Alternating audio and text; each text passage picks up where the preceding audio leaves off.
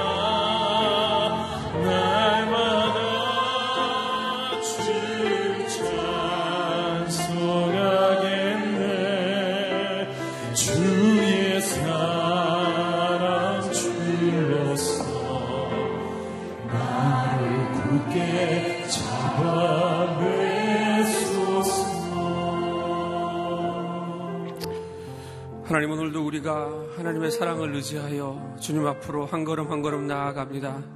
주님의 품 안에서 참된 평안과 안식을 누리는 날 되도록 주님 역사하시고 우리를 맞아 주시옵소서. 생명의 복음을 살아내는 복된 날 되게 하여 주시옵소서. 주님 오심을 기다리며 주를 찬양하기를 포기하지 않는 그런 날 될 수 있도록 주님 우리에게 말씀 허락하여 주시고 그 말씀 붙들고 승리할 수 있도록 주님을 맞이하는 날 되도록 주님 역사하여 주시옵소서. 우리 함께 기도하며 나아가겠습니다. 살아계신 주님 참 감사합니다. 이 아침에도 우리를 부르시고 맞으셔서 주님 앞에서 주님 말씀 앞에서 새 하루를 시작하게 하시니 감사합니다.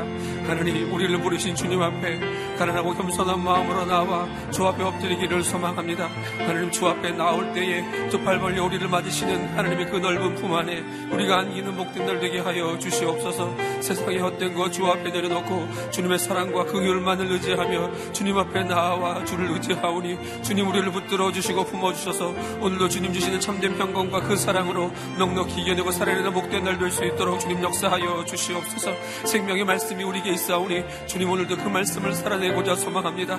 하나님 우리 입술의 찬양이 멈추지 않게 하시고 주를 향한 예배가 멈추지 않을 그런 날 되도록 주님 인도하여 주시옵소서. 주님 어서 오셔서 우리를 맞으시고 우리를 받으시고 정말 주님께서 새롭게 새날을 역사하신 것을 바라보는 날 되도록 주님 인도하시고 날마다 주님을 기다리며 주님을 찬양하며 주님을 예배하며 주를 높 높이는 귀하고 복된 인생 될 수 있도록 주님 역사하시고 인도하여 주시옵소서. 주님만이 우리 주 되시며 주님만이 우리 소망 되심을 고백하며 나아가오니 주님 인도하여 주시옵소서. 주님 감사합니다.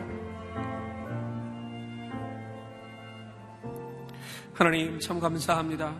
오늘도 복된 새날 허락하셔서 우리로 주님의 전에서 새날을 시작하게 하시고 주님의 넓은 품 안에서 평강과 안식을 누리게 하시니 감사합니다. 생명의 말씀이 우리 앞에 있사오니 그 말씀 붙들고 오늘도 복음을 살아내며 생명을 살아내는 귀하고 복된 시간 되도록 주님 역사하여 주시옵소서 주를 찬양하며 주를 예배하며 살아가기를 소망합니다. 주님 우리의 삶에 오셔서 주인 되어 주시고 다시 오실 주님을 날마다 선포하며 기다리는 복된 날 되도록 주님 역사하여 주시옵소서 오늘도 우리의 삶을 붙드시고 죽기 영광 돌리며 살아가게 하시는 예수 그리스도의 이름으로 기도합니다. 아멘. 아멘. 새벽 예배의 자리에 나오신 여러분을 환영합니다. 오늘도 생명의 말씀을 살아내는 기쁨이 넘치는 날 되기를 축복합니다. 하나님께서 우리에게 주시는 말씀 함께 읽도록 하겠습니다. 로마서 10장 14절에서 21절까지의 말씀입니다. 저와 여러분이 한 절씩 교독하겠습니다. 그런데 그들이 믿지 않는 분을 어떻게 부르겠습니까? 듣지도 못한 분을 어떻게 믿겠습니까? 전하는 사람이 없이 어떻게 듣겠습니까? 또 보냄을 받지 않았으면 어떻게 전하겠습니까? 기록되기를 좋은 소식을 전하는 사람들의 발이 얼마나 아름다운가라고 한 것과 같습니다. 그러나 그들 모두가 다 복음에 순종한 것은 아닙니다. 이사야는 주여 우리의 전한 것을 누가 믿었습니까? 라고 했습니다. 그러므로 믿음은 들음에서 나고 들음은 그리스도의 말씀에서 납니다. 그렇다면 내가 묻겠습니다. 그들이 듣지 못했습니까? 물론 그렇지 않습니다. 그들의 음성이 온 땅에 퍼졌고 그들의 말이 땅 끝까지 이르렀다라고 했습니다. 내가 다시 묻습니다. 이스라엘이 알지 못했습니까? 먼저 모세가 말하기를 내가 백성이 아닌 자로 너희를 시기하게 하고 내가 미련한 백성으로 너희를 분노하게 할 것이다 라고 했습니다. 또 이사야가 아주 담대하게 말하기를 나를 찾지 않는 자들을 내가 만나주고 내게 구하지 않는 자들에게 내가 나타났다 라고 했습니다. 그러나 이스라엘에 관해서는 내가 순종하지 않고 거역하는 백성에게 온종일 내 손을 내밀었다라고 했습니다. 아멘. 복음을 전할 때 회복과 평안이 임합니다라는 제목으로 이기원 목사님 말씀 전해 주시겠습니다.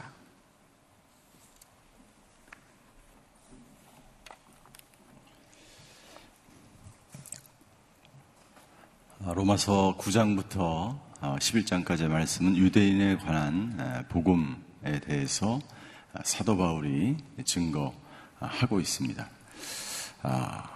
유대인의 구원, 자기 동족의 구원, 너무나 안타까운 마음으로 율법에 매여서 오랫동안 예수님이 땅 가운데 왔음에도 불구하고 예수님을 거부하고 받아들이지 않는 같은 동족 유대인을 보면서 안타까운 마음으로 이 9장부터 11장까지를 써 내려가고 있는 것이죠.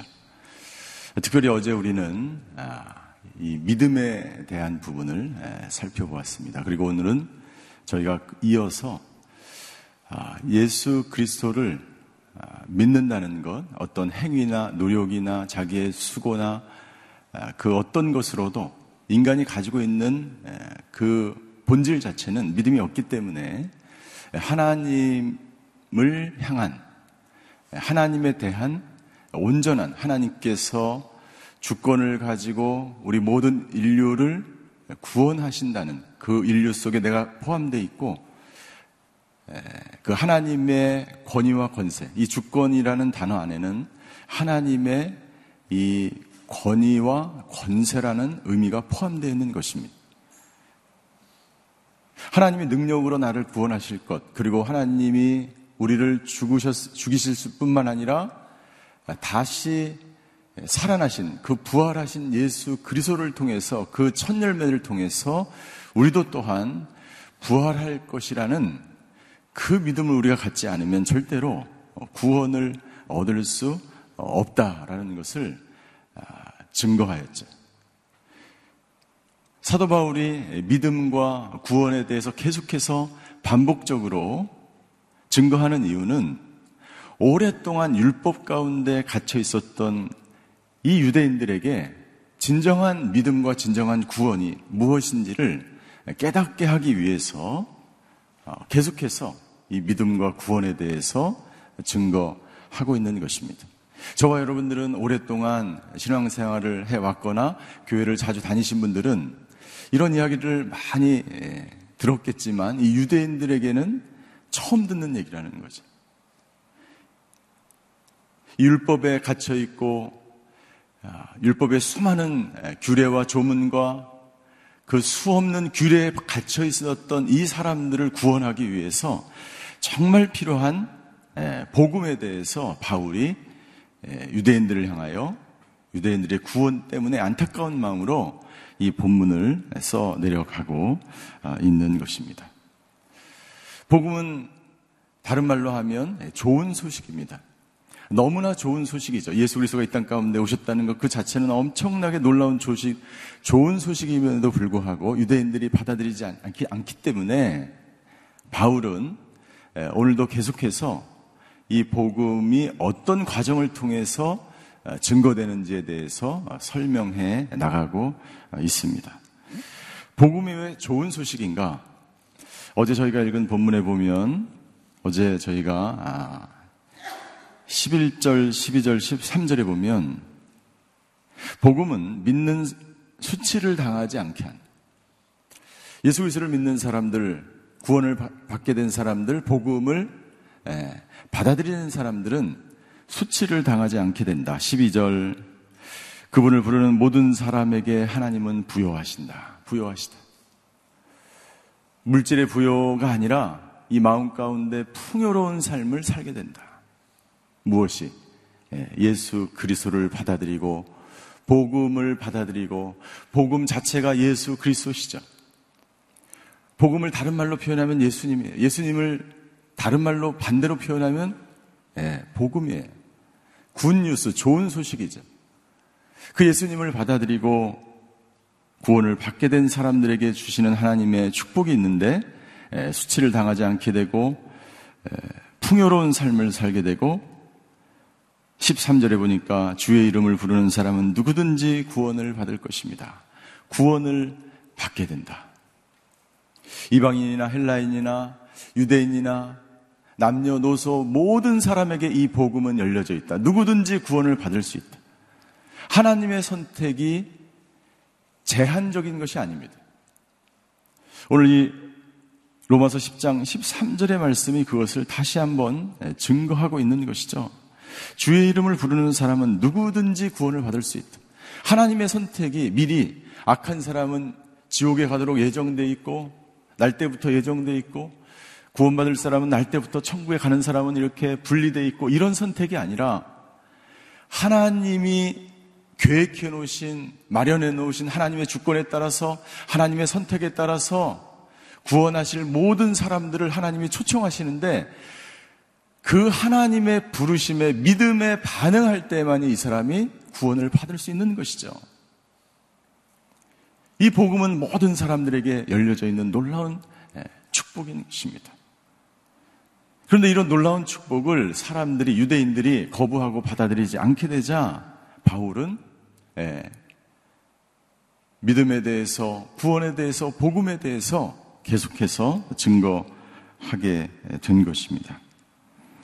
오늘 저희가 읽은 본문의 말씀은 복음이 어떤 과정을 통해서 전달되는지, 복음이 무엇인지에 대해서 설명해 주고 있습니다. 첫 번째, 복음은, 복음은 전해져야 한다. 복음은 전하는 것이 중요하다. 우리 14절을 같이 한번 읽겠습니다. 14절, 시작. 그런데 그들이 믿지 않는 분을 어떻게 부르겠습니까? 듣지도 못한 분을 어떻게 믿겠습니까? 전하는 사람이 어떠, 없이 어떻게 듣겠습니까? 여러분들 우리가 Y 미션 할 때 우리 평신도 선교 학교가 Y 미션이죠. Y 미션 할 때 영상을 하나 보게 되는데 그 영상은 뭐냐면 선교사님이 브라, 브라질 아마존 저 깊숙한 곳에 가서 복음을 증거하는데 그 추장이 예수님을 믿고 온 이 부족이 다 예수님을 받아들이는 거예요. 그리고 그 추장이 그 비디오 이 영상에 나오는데 그 성교사님에게 이렇게 이야기하는 거예요. 왜 이렇게 늦게 지금 우리에게 찾아오셨습니까? 왜 지금 오셨습니까, 성교사님?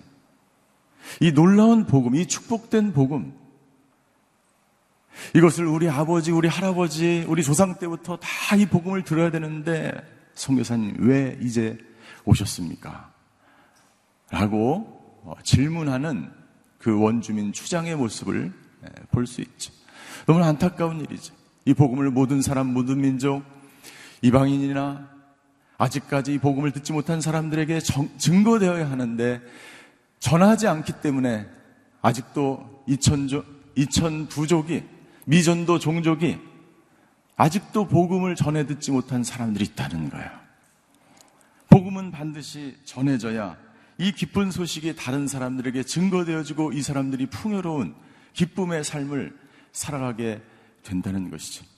여러분들 이 복음 이것은 우리의 삶을 완전히 변화시키고 우리의 생각과 가치관과 우리의 삶과 우리의 모든 것을 변화시키는 복음인 줄 믿습니다. 우리가 다 그러한 과정을 거쳤죠. 누군가로부터 누군가로부터 이 소식을 들은 거예요. 누군가로부터 이 전해드린 이 소식 때문에 우리는 놀라운 축복을 누리게 된 것이죠. 만약 우리가 이 복음을 전하지 않으면 그것은 책임을 회피하게 되는 것이죠. 내가 가지고 있는 너무나 좋은 것을, 좋은 것이 있는데, 중요한 약이 있는데, 죽어가는 우리 가족에게 이 약을 전해주지 않으면 가족이 죽는 것과 똑같은 것입니다. 이 약을 먹으면 살게 되는데, 이 약을 먹지 않으면 죽게 되는데, 이것을 전하지 않으면 생명이 달려있는 문제라고 하는 것이죠. 복음은 전해줘야 한다. 마라톤의 유래에 대해서 여러분들 너무나 잘 아실 것입니다. 그리스와 페르시아가 싸움을 벌이고 있는데 페르시아가 그리스에게 항복을 명령합니다. 그리스 군대보다 더 많은 10배의 군대가 그리스를 함락하려고 하는 그 시점에 와 있습니다. 해안으로 사카마케 페르시아 군대가 밀려오는데 멀리 내륙에 있는 이 아테네, 그리스의 수도 이 아테네에 있는 시민들은 너무나 많은 병사들이 쳐들어오기 때문에 우리는 죽었다, 멸망했다. 전부 다 자살을 결의하고 그 수도에서 모여 있는 거예요. 그때 한 병사가, 한 병사가, 필리피데스라고 하는 한 병사가, 그러니까 지금처럼 뭐 전화가 있거나 그런 시대가 아니었기 때문에 그런데 그리스와 아테네가 치열한 전투를 하는데 그리스 군사가 이긴 거예요. 아테네 시민들은 아직 모르고 있는 것이죠. 그래서 이 필리피데스라는 병사가 42km를 뛰어가서 뛰어가서 이 승전의 이 복음의 놀라운 소식을 이 왕과 사람들에게 알리고 그 자리에서 숨졌다는 그런 유래가 있습니다. 그때부터 마라톤 경기가 42점 42km, 42.19km가 돼서 뛰어 마라톤이 시작됐다는 것이죠. 여러분들 전해지지 않으면 복음이 전해지지 않으면 절대로 이 사람을 살리고 생명을 살리는 일이 하나님의 구원 역사가 이루어질 수 없다라고 바울은 이야기합니다. 15절을 같이 읽겠습니다. 15절. 시작. 또 보냄을 받지 않았으면 어떻게 전하겠습니까? 기록되기를 좋은 소식을 전하는 사람들의 발이 얼마나 아름다운가라고 한 것과 같습니다. 보냄을 받지 않았으면 어떻게 누군가 가지 않으면 선교사가 가지 않으면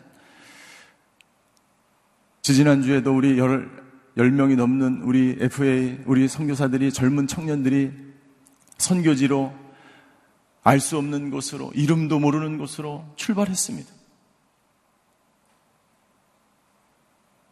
가서 전하지 않으면 누가 그 소식을 들을 수 있는 사도 바울은 고백합니다. 그 사람들, 그 당시에는 이름 없이 빛도 없이 수많은 이름도 알 수 없는 복음 전도자들이 바울처럼 곳곳에 가서 복음을 증거했어요. 이런 사람들의 발이 가장 아름다운 발이라고 이야기하고 있어요. LA에, LA에 가면, 미국 LA에 가면 이 유명한 영화 배우나 이런 사람들이 큰 어떤 아, 족적을 남긴 그런 영화 배우들의 발을 찍는 데가 있어요. 저도 한번 가봤어요. 별거 아니더라고요. 이렇게 보도블록에 발을 자기 발을 이렇게 찍어서 거기다 넣더라고요. 여러분들 사도 바울은 이야기합니다. 복음을 들고 오늘 하루도 내가 있는 직장, 내가 다니는 곳 그것이 어떤 곳이든지 예수 그리스도를 증거하는 증인의 삶을 살아가는 발이 가장 아름다운 발이라고 사도 바울은 이야기하고 있습니다. 저는 이 말씀을 묵상하면서 이 새벽 재단을 쌓기 위해서 걸어오는 모든 성도님들의 이 발길도 가장 아름다운 발길이 될 줄 믿습니다. 그 발걸음 하나하나가 쌓여서 우리가 선교제에 있는 선교사님을 위해서 기도하고 오늘 하루 살아갈 일을 위해서 기도하고 우리 자녀를 위해서 기도할 때 여러분들 우리는 기도의 선교사들이 되는 줄 믿습니다. 이것이 가장 위, 위대한 일이에요. 우리가 자녀를 위해서 할 일이 무엇이 있겠습니까? 우리가 선교사를 위해서 할 일이 무엇이 있겠어요? 어떻게 보면 더 많은 후원과 더 많은 물질과 그 많은 것들을 후원하는 것보다 더 중요한 것은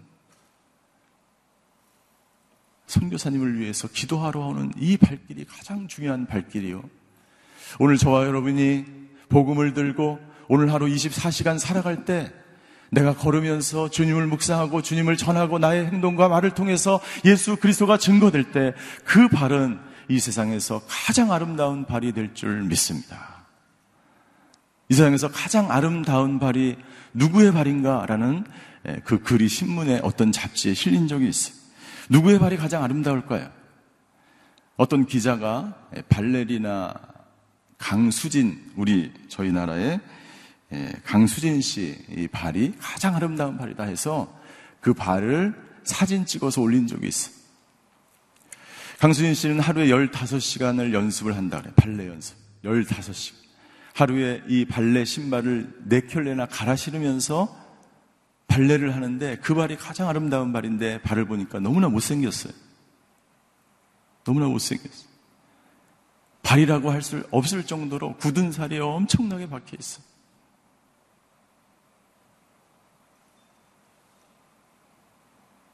열다섯 시간. 그러나 여러분들,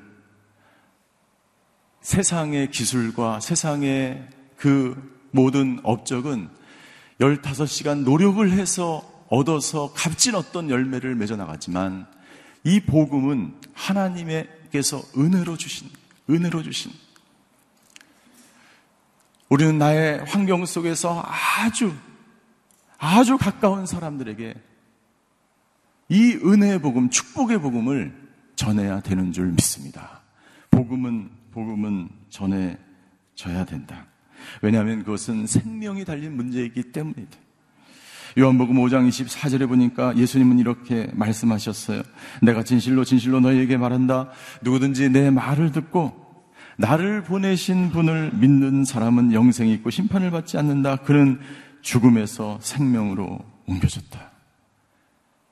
죽어 있는 사람들에게 생명을 주는 것보다 이 세상에 더 귀한 일은 없기 때문에 사도 바울은 이 일이 이 세상에서 가장 위대한 일이요, 가장 아름다운 발을 가진 사람들이라고 이야기하는 것입니다. 오늘 저와 여러분의 그 하루의 삶이 그런 발을 가진 삶이 되시기를 주님의 이름으로 축원합니다. 두 번째 이 복음은 복음은 듣, 들어야 한다. 듣는 것이 중요하다. 들어야 한다라고 말하는 것입니다. 우리 17절 17절 굉장히 아, 유명한 말씀이죠. 17절을 같이 한번 읽겠습니다. 시작. 그러므로 믿음은 들음에서 나고 들음은 그리스도의 말씀에서 납니다. 예. 오늘 이 믿음은 들음에서 난다. 들음은 그리스도의 말씀에서 난다. 결국 믿음은 하나님의 말씀을 계속해서 들음으로 난. 그런데요, 이 듣는 것도요, 두 가지 종류가 있어요. 예배를 드리고 인터넷을 인터넷으로 예배를 드리든지 라디오로 시청하든지 이 복음을 계속 듣는데 듣는 것 그 자체가 중요한 것이 아니라 여러분들 듣는데 귀로만 듣는 사람이 있고 순종함으로 듣는 사람이 있어요. 귀로만 듣는다는 것은 뭐냐면 듣고 끝나는 것입니다. 아버지가 아버지가 아들에게 이야기합니다. 너 오늘 가서 청소 좀 하고 밭에 나가서 일 좀 하고 와라. 네. 근데 정작 일하러 가지 않은 거예요. 둘째 아들에게 이야기합니다. 너 밭에 나가서 일 좀 해라. 제가 좀 생각해 볼게요. 그러나 순종함으로 갑니다. 여러분들, 누가 하나님의 말씀에 그대로 반응한 사람입니까? 둘째 아들이죠. 여러분들 좋은 설교와 좋은 세미나를 아무리 들어도 믿음이 자라지 않을 수 있다는 거예요. 말씀에 반응함으로 그 말씀대로 순종하는 삶을 살아갈 때 그때 바로 말씀이 나의 인생 가운데 새겨지고 그 말씀대로 그 말씀과 나는 하나가 되는 거예요. 아무리 말씀을 많이 들어도 그 말씀대로 순종하지 않으면 아무리 들어도 그것이 내 믿음이 될 수 없는 것입니다. 믿음이 성장하기 위해서 우리가 해야 될 것이 있는데 그것은 뭐냐면 말씀대로 살아가는 거예요. 말씀대로 순종하는 거예요. 말씀이 기록된 대로 살아갈 때 내가 곧 말씀이 되고 그 말씀이 내 안에 들어와서 나를 살리고 내 관절과 육신을 쪼개는 그 말씀이 되는 것입니다. 그냥 깨달은 것으로 이해하는 것으로 좋은 말씀으로 끝나서는 절대로 믿음은 성장할 수 없고 내 삶 속에 그 말씀이 열매로 나타날 수 없게 되는 것이죠. 복음은 전해져야 하고 이 복음은 들어야 되는데 그 들은 말씀에 내가 반응함으로 들을 뿐만 아니라 순종함으로 말씀대로 살아가는 것 이것이 바로 우리의 삶을 변화시키고 우리를 풍요로운 삶으로 이끌게 된다는 것입니다. 이 말씀이 우리 가운데 들어와서 순종하는 삶을 살게 되는 것 이것은 너무나 중요하죠. 또 중요한 사실이 있는데 그것은 뭐냐면 복음은 반드시 믿음으로 반응해야 한다는 것입니다. 복음은 믿음으로 반응해야 한다. 유대인들은 복음을, 복음을 들었어요. 예수 그리스도가 이 땅 가운데 왔습니다. 그러나 그것을 믿지 않았어요. 믿음으로 반응하지 않았습니다. 그렇기 때문에 그들은 예, 구원을 받지 못하게 되는 것이죠. 18절에 보니까 이렇게 되어 있습니다. 18절 시작. 그렇다면 내가 묻겠습니다. 그들이 듣지 못했습니까? 물론 그렇지 않습니다. 그들의 음성이 온 땅에 퍼졌고 그들의 말이 땅 끝까지 이르렀다라고 했습니다. 듣기는 들었으나 마음으로 받아들이지 못하고 믿지 못한 거예요. 여러분들 우리가 죄가 없는 상태에서 인간이 자기 율법과 자기 의지와 자기가 가지고 있는 가치관과 세계에 따라서 자기 확신을 가지고 있는 믿음은 자기 믿음은 절대로 성장할 수 없다고 말씀드렸습니다. 그것이 없는 상태에서 순수하게 여러분들 에덴 동산에서는 하나님과 인간이 죄가 없는 상태에서는 말이 필요하지 않았어요. 눈빛으로 하나님과 하나님의 말이 그대로 우리에게 들려줬어요. 여러분들 왜 우리가 하나님의 말씀을 그대로 듣지 못합니까? 내 안에 수많은 복음을 가리는 하나님의 말씀을 가리는 수많은 나의 생각과 나의 가치관과 이 세상의 모든 교훈과 그 많은 수많은 것들이 우리 뇌 안에 저장되어 있기 때문에 그것을 내가 수없이 들었기 때문에 여러분들 뉴스위크에지에 나온 얼마 전 그 기사를 보니까 아, 오래된 기사를 보니까 우리의 뇌는 무려 100조 개의 세포로 돼 있어요. 100조 개, 100조 개의 뉴런으로 돼 있는데 이 뉴런은 빈 공간처럼 되어 있다는 거예요. 100조가 되는 그 빈 공간으로 되어 있는데 인간은 무엇으로 그것을 채우냐에 따라서 인간이 어떤 사람이 되느냐가 결정이 된다는 거예요. 어렸을 때부터 우리가 하나님의 말씀을 듣고 이 복음을 들은 사람은 하나님의 말씀과 하나님의 그 모든 그 말씀대로 들은 대로 순종하며 살아간 사람은 그 사람의 천 인격체가 하나님의 말씀에 반응하게 돼 있어. 반응하게 돼 있어. 말씀하신 그대로 내가 들리게 돼 있어요. 다른 말씀을 들을 수 없는 거예요. 그러나 세상의 가치관, 율법에 수십 년 동안 이 율법의 전통 속에 살아있는 유대인들에게는 이 하나님의 말씀이, 이 복음이 들려지지 않는 거예요. 않는 거예요.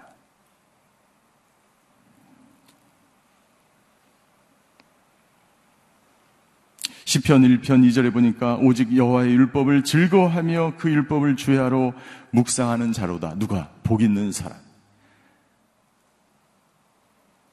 오늘 저와 여러분이 하루를 살아갈 때 복 있는 사람, 풍요로운 삶을 살아가시는 하나님의 말씀을 듣고 그 말씀대로 순종함으로 축복된 인생이 되시기를 주임으로 축원합니다.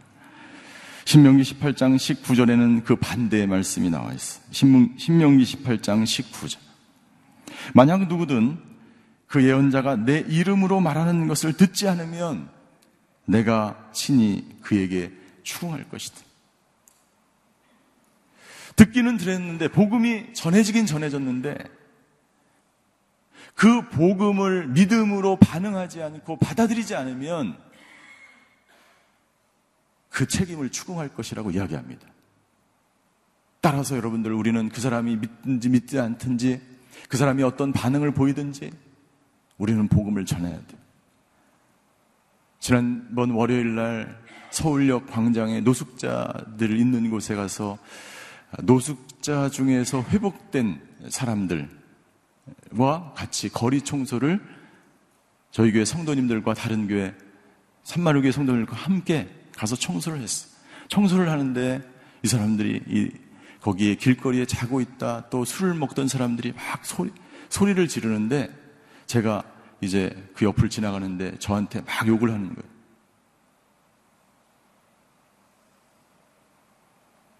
그래서 제가 그 같이 온 목사님에게 산마루 교회 목사님, 우리 이전 목사님 물어봤어요. 저 사람들이 아, 욕을 해서 제가 깜짝 놀랐어요. 그랬더니 이 사람들은 언어 자체가 욕이래. 언어 자체가 욕인데 이 사람들이 욕을 하다가 나중에는 눈물을 흘린대. 눈물을 흘린대.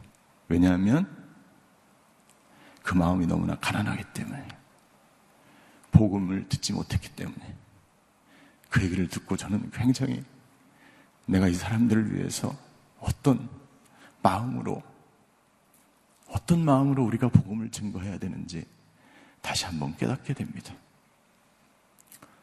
복음을 듣지 못한 수많은 소외된 사람들이 지금도 복음을 기다리고 있습니다. 하나님은 이 놀라운 사명을 우리에게 주신 줄 믿습니다. 그것은 아주 간단한 일이에요.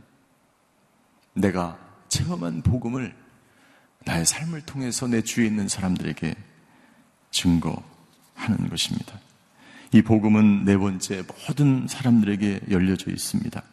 20절과 21절에 보면 21절 그러나 이스라엘에 관해서는 내가 순종하지 않고 거역하는 백성에게 온종일 내 손을 내밀었다라고 했습니다. 하나님의 손은 모든 사람에게 내밀어져 있는 거야.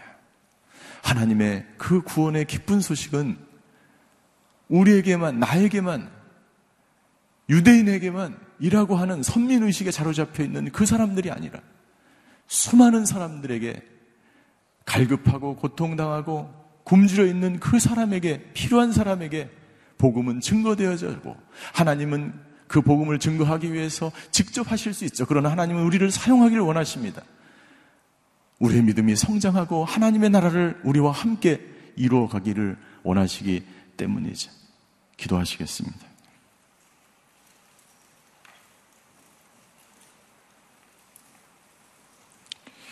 유대인들은 마음이 완악해서 복음을 받아들이지 않았습니다.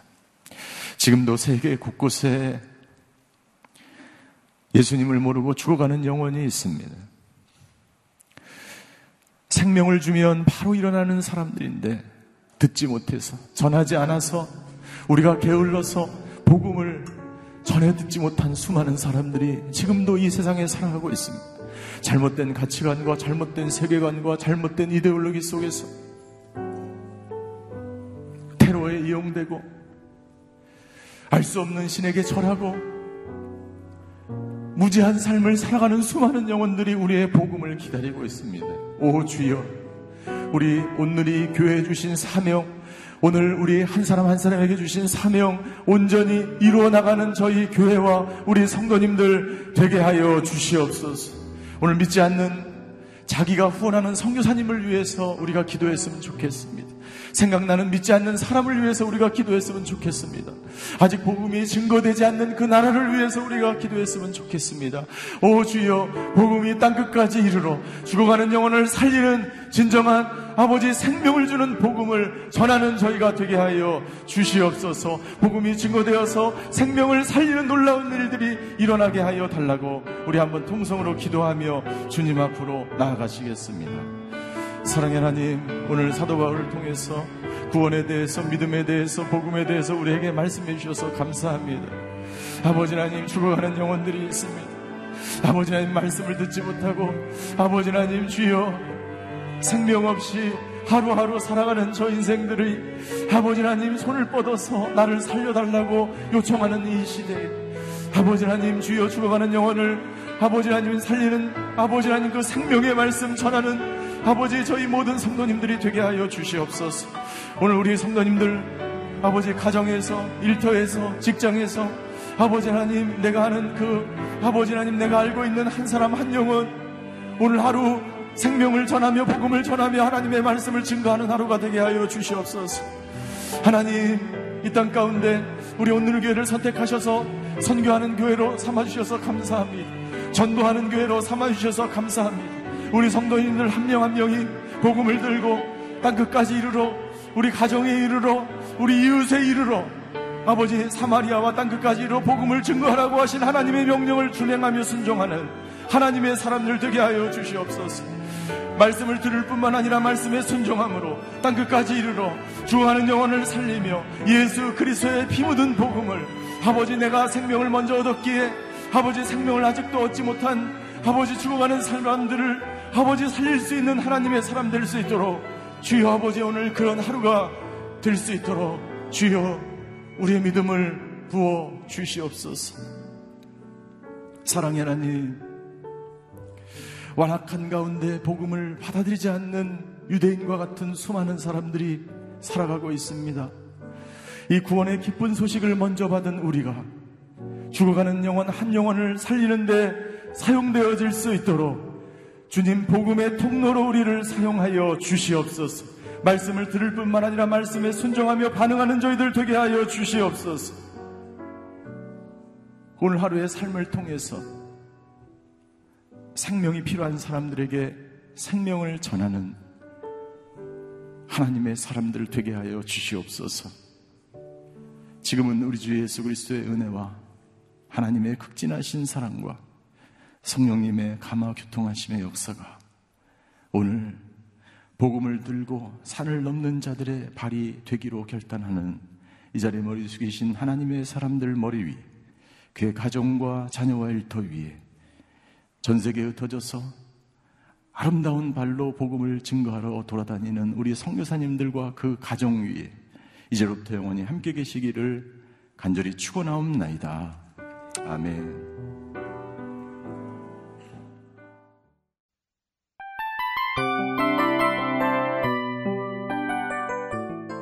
이 프로그램은 청취자 여러분의 소중한 후원으로 제작됩니다.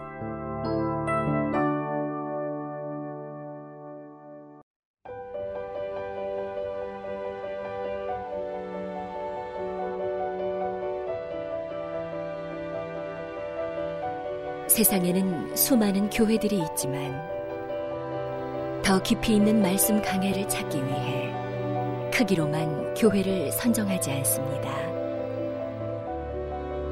보다 좋은 영적 콘텐츠를 더 많이 나누기 위해 방송비를 받지 않습니다. 1년 365일 복음만 전하고 싶어서 우리는 광고를 하지 않습니다. 온누리의 복음을 땅끝까지 CGN TV와 함께 땅끝 성교사가 되주세요